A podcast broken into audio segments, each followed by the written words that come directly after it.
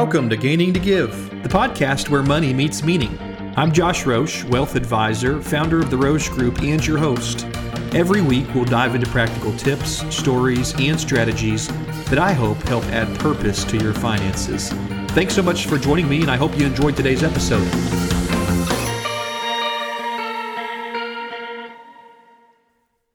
Welcome to Gaining to Give. My name is Paige and this is Josh. Hello. And today we're excited to be talking to you about something that I think we all should be doing, but maybe none of us know quite as much about as we probably should, which is retirement investing.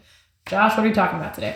Yeah, super exciting. This is something that sort of gets overlooked. I think we all want to deny the fact that we have to save for something that's coming so far in the future. I mean, you and I, twenties, thirties, gosh, you got a lot of time before retirement, but it is also also something that's becoming an earlier topic yeah. with this FIRE movement. I'm sure you, you've heard about that, financial financial independence, retire early. I mean, I really think that younger generations like ours are thinking about how we redefine retirement. It doesn't have to be something we wait till our sixties and seventies for. It could start much earlier. And so thus, we need to start thinking about it much earlier too. Mm, that's a really good point. I think a lot of times I don't like to think about retirement because I would much rather think about the vacation that I'm saving for oh, or yeah. the house, like all the fun things that are a lot more tangible yep. and not push off. But I think you bring up a good point of the benefits of thinking about it early are you can actually probably do it a lot earlier. Yes. And get to that stage of life a lot earlier. We so, have this tendency to push it off, but yes, the quicker you are to think about this is important, the less you have to commit to that purpose. You know, if you're playing catch up ten years later, you've got to commit a whole lot more dollars to accomplish the same result than you would have ten years ago. Mm, that's a really good point. Okay, so one of the most common things that gets thrown around when talking about a retirement investing is a four oh one k. So what is a four oh one k? Can you just kind of explain that a little bit? Yeah, absolutely. We're going to talk uh, mainly on a four oh one k, but it's good to remember that with retirement investing, it includes a variety of different vehicles and strategies, and every person is going to carry some unique situations. So this, the goal of this episode is not necessarily to give you a clear-cut strategy of here's what everyone should do, but rather just give you some tips, some resources, some thoughts around a four oh one k, knowing that is just one of many tools you can use specifically towards your retirement goal. So, you know, four oh one k has actually not been around that long, less than fifty years. I think it's about forty-five years, late seventies when the four oh one k actually came out. Prior to that time, a lot of employers, even private employers, offered pensions where you worked long enough, you became vested in a pension, and kind of like Social Security, they wrote you a nice check every month. Those have pretty much gone by the wayside, except for in government work. Those commonly still exist in a capacity, but Social Security is your form of income, and that's really about it. So the remainder of your income come retirement has to come from active planning that you do. And one of the greatest tools, one of the most commonly used tools to accomplish that is a four oh one k. And so a four oh one k, um, these could also be something like a four oh three b, a four fifty-seven, a simple I R A, a SEP I R A are some common plan types. And they all carry slightly different, but they're going to be an employer-sponsored savings plan. So this is something that your employer offers. The one, you know, the person that you're working for, the company that you're working for, may or may not have this. Many, many companies do offer some sort of savings plan or retirement investing plan like this. But in general, it's a way for you to be putting away money that's going to grow in a tax-advantaged format. And we'll talk about more about what that means. But that's the simple terms of what a four oh one k, four oh three b, four fifty-seven entail. So one of the things that you talked about with a four oh one k is that as an employer-sponsored. And so another thing about a four oh one k is there's a lot of times an employer match. Yes. So you can talk a little about that. Should you do that? Should you just take the money? Kind of what does that look like? What's the wise decision there? Great. Yeah. I consider this quote unquote free money. You know, if I'm working for the for an employer and they have a match, that is something that I can take advantage of, but don't have to. And a lot of people do leave this on the table. And I think the most common reason that I've heard from clients or from friends or people I've talked to is just, what's three percent going to do for me? What's the small amount really going to add up to? And yet, you know, if you expect to be working for the majority of your lifetime, let's say you start at age twenty, you end at age sixty-five, let's say your employer offers an average match, which today is around three percent. Let's say you were making sixty thousand dollars and you never got a raise. You made sixty thousand dollars your entire life, which a little unrealistic. You're probably going to make more than that over your lifetime, but simple numbers stay with me. So for that forty-five years, you got a three percent match and you invested that into your four oh one k and it earned you on average eight percent, which is a reasonable rate of return. By the time that you go to stop working at age sixty-five, that small little three percent contribution that you decided to part ways with or take advantage with, I should say, was worth seven hundred fifty thousand dollars. Wow. Now, you think about it, in order to capture this match, most likely you have to have some skin in the game. With a match, what the employer does is they say, hey, if you'll put money in your four oh one k, we will also put money in your four oh one k. Every plan rule is a little bit different, so you need to get with your employer to best understand how your plan works. But usually it goes along something like, hey, for every percent you put in, we're going to match fifty percent of those contributions. So if you put in six, we're going to give you three. Or it might be something like you put in three and we give you three. Here at the Roche Group, we put in five and we're going to match five. And so, you know, going back to those numbers, a three percent match accumulating over seven hundred fifty thousand dollars, if you put in three percent, just between that three percent deduction that you got rid of of your paycheck, hardly noticeable when it comes into your bank, just that plus the employer match would be over one and a half million dollars. Wow. So when it comes to what is that going to really do for me? Of course, the later you start, the less it becomes. But the earlier you begin just capturing this free money on the table, the better it is for you. So, you know, I, I love this um, benefit that employers offer. I think it's so important to have a good, strong retirement plan offered through your work. That's why we do it here. And you should always be taking advantage of that as quickly as you can. Absolutely. Okay. So I know that there are some rules usually around a four oh one k, what you can do, what you can't do. And so could you kind of dive into a little bit of that? Because there are some kind of restrictions around it. Sure. Yeah. We want to, by default, assume that every dollar we put into this retirement plan, we are not going to touch until we retire, until later in life. Right now, as the law stands, there are penalties that typically exist for any withdrawals taken before age fifty-nine and a half. There's some certain provisions that get you around that. For example, qualified medical expenses or the purchase of a first-time home. So a first-time home buyer can actually tap into some of these things without penalty. There may still be taxes that apply, but just in default, as a general rule of thumb, I tell people when you're investing in a four oh one k, you want to sort of assume that this money is locked away for your future self, your retired self, your retired self sitting on a beach, thanking that younger self for having the discipline to put money away into this plan. And there are some other things that you need to think about. One, you can take a loan out of this four oh one k, sort of a loan from yourself. That provision typically exists in most retirement plans.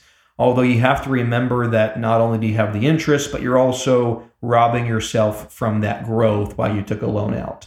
But there are ways that you can access your retirement plan. In general, the biggest thing that you need to know is that when we put this money away, it's not like saving in a bank account. If we access it early, typically we're going to owe taxes and a ten to twenty-five percent penalty, depending on the type of plan. Mm-hmm. And that's not a that's not a small penalty. So you want to be pretty good about knowing you're okay parting ways with this money for quite a long time, mm-hmm. which can be hard. Which, yeah, can be hard, especially when we're like decided like wants all the things now and wants to be able to have access to all of our stuff at all times. But like you're saying, there's such a benefit to putting that money away because while you can't really touch it until you retire, it's also doing so much more that would be just sitting in your bank, easily accessible. Yes, exactly. And we got to remember that uh, going back to our budgeting podcast, life is not um, compartmental where we just take one thing at a time, you know. Today, all my income's going to fun, and then ten years from now, all my income's going to retirement. I mean, it's a blend. I, I think of like the envelope strategy that my parents taught me when I was just a young kid. You know, you received some money, and I think this might have come from Dave Ramsey or somebody, but you know, you'd have envelopes, and part of it's spend, part of it's save, part of it's give, and every time you got money, you kind of put it into each bucket. And again, the earlier you begin uh, towards this retirement thing, which we all need to consider, the smaller it has to be. We don't have to be putting twenty percent of our income into this envelope. We can start with five or ten or fifteen. And if you begin that early, that might be well more than enough. Mm-hmm. Exactly. Well, I think too, whenever we're talking about retirement planning, it's important to think about perspective, which we've kind of hit mm-hmm. on a couple times of how you, it's easy to not want to put money towards retirement, especially yeah. like in your twenties and thirties, because you're like, okay, like I would rather buy a house. I would rather do all these different things. Everyone has different financial goals, things they want to do. Like we talked about before, me and you both really like trips. Yes. And so putting money to a travel fund sounds a lot more fun than putting money to a retirement fund. Right. But because we'll just work till we die. Exactly. You know? But then you kind of think about, okay, you have to think, what kind of lifestyle do I want long term? Like what do I want for like long term? Do I want to work my entire life? Like what yes. does that look like? And so I think for someone like us who is really experience driven, it's important to think about like the quality of life later on in your life as well and what you want that to look like, not just the right now. So true. Yep. So if you have decided to put money into four oh one k, your employer is going to match it. You decided to put money towards retirement, even though you can't see it and it's not a right now thing. What now? Yeah. So now we've decided we're going to commit to this four oh one k. Our first paycheck has the deduction come out of it. We see it go into our four oh one k. And it's typically common that it'll be held with big companies like Fidelity or Vanguard or American Funds. I mean, there's a lot of different four oh one k vendors that it could be going, but most of them have an online access where you can go in and see your balance and make changes to your contributions or investment allocations. And that's the biggest thing. We need to be careful about where your money is going. I remember sitting down with a young family. This was very early when I got started in my career, and I actually was meeting them at their house. And um, this lady was a veterinarian, and there was a simple I R A plan that she was participating in. You know, so she had been putting contributions into this simple I R A for twelve years. And we got to review a statement together there sitting in their house, and all of that money was going into a cash fund. And so for twelve years, her contributions had been going into this simple I R A. And in her opinion, and she thought, that's kind of where it stops. I just need to put money in my simple I R A and it's going to grow, right? That's what we need to do. Unfortunately, they didn't have a default investment option. And so although she thought it was growing towards her future, it was growing very slowly. You know, cash interest rates on average, maybe pay one, two percent. Today, they're much higher, but that's not going to always stay in that case. But in this specific example, I mean, over the last twelve years, she'd only made about one percent per wow. year, which when you think about over a twelve-year span is a significant opportunity cost that you didn't even realize was happening. I mean, she wasn't purposely staying in cash. And so that's why this next part is so important. Your four oh one k should be pretty hands-off, but you do need to make sure that it's going into an appropriate investment for you. Because if I'm really, really young and I'm okay with all the fluctuation that encounters, then I might want to be positioned pretty aggressively where I'm using some good growth stock funds. Whereas if I'm nearing retirement or nearing the time that I'm going to be accessing these funds, I probably don't want to take on the chance that I might open my four oh one k one month and it's down thirty-five percent, which could happen in growth stock funds. So I might be more conservative. And so being knowledgeable about what we're investing in is so, so important. The nice thing is it's consistently gotten easier to decide and not have to have advanced degrees to see how am I invested, what risk am I taking on, how much should I expect for return. One of the easiest ways that they, or, or one of the ways they've made it easier is through what's called a target date or a glide path fund. And, and most four oh one k's have these options now, where when you're contributing, you can pick kind of an estimated retirement date. It's usually rounded by five years, so twenty forty, twenty forty-five, twenty fifty. And as you move closer to that year, your investments get more conservative. That's not always the best way to invest. And so not everyone belongs in these glide path funds, but it is a very easy and reasonable way that you can start and keep things simple. As you get more advanced and you learn more about investing or you're working with a financial advisor, financial planner, they can help give you education on what options you have in your own employer plan. It's something we do a lot here, looking at our clients' existing plans and helping them understand what are the options that you have and where might you fit best.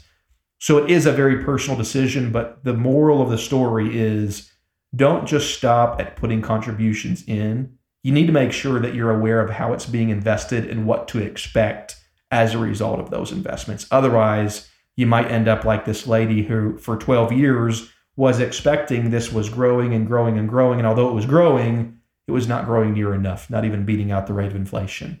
Wow.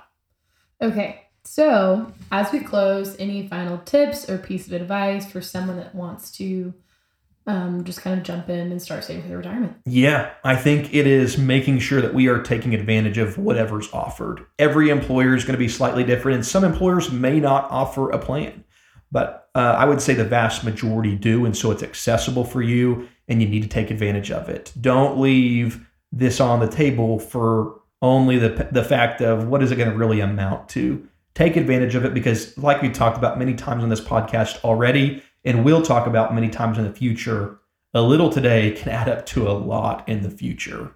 So I think it's getting started. I think it's making sure that we consistently contribute to this plan, that we're contributing dollars we're okay parting ways with for a long, long time, but also that you are aware of how it's being invested. It's not so much a set it and forget it, which we'll sort of talk about in the next episode, but it is taking an active role to make sure you're aware of how that money's being invested. Don't need to check this every day like you might on your bank account or your budget, but it is something that you need to be in tune with on a regular basis. Mm, that's good. Okay. Well, thank you guys for joining us today for this episode, and then make sure to join us next week for part two of retirement investing. Have a great day. Thanks so much for joining us today. We sure appreciate you showing up and listening to this episode and supporting us in this journey. I'd also like to thank Mike Pfeiffer for his expertise in editing this podcast and getting it live. And lastly, don't forget, the more you give, the more you gain. See you next Wednesday.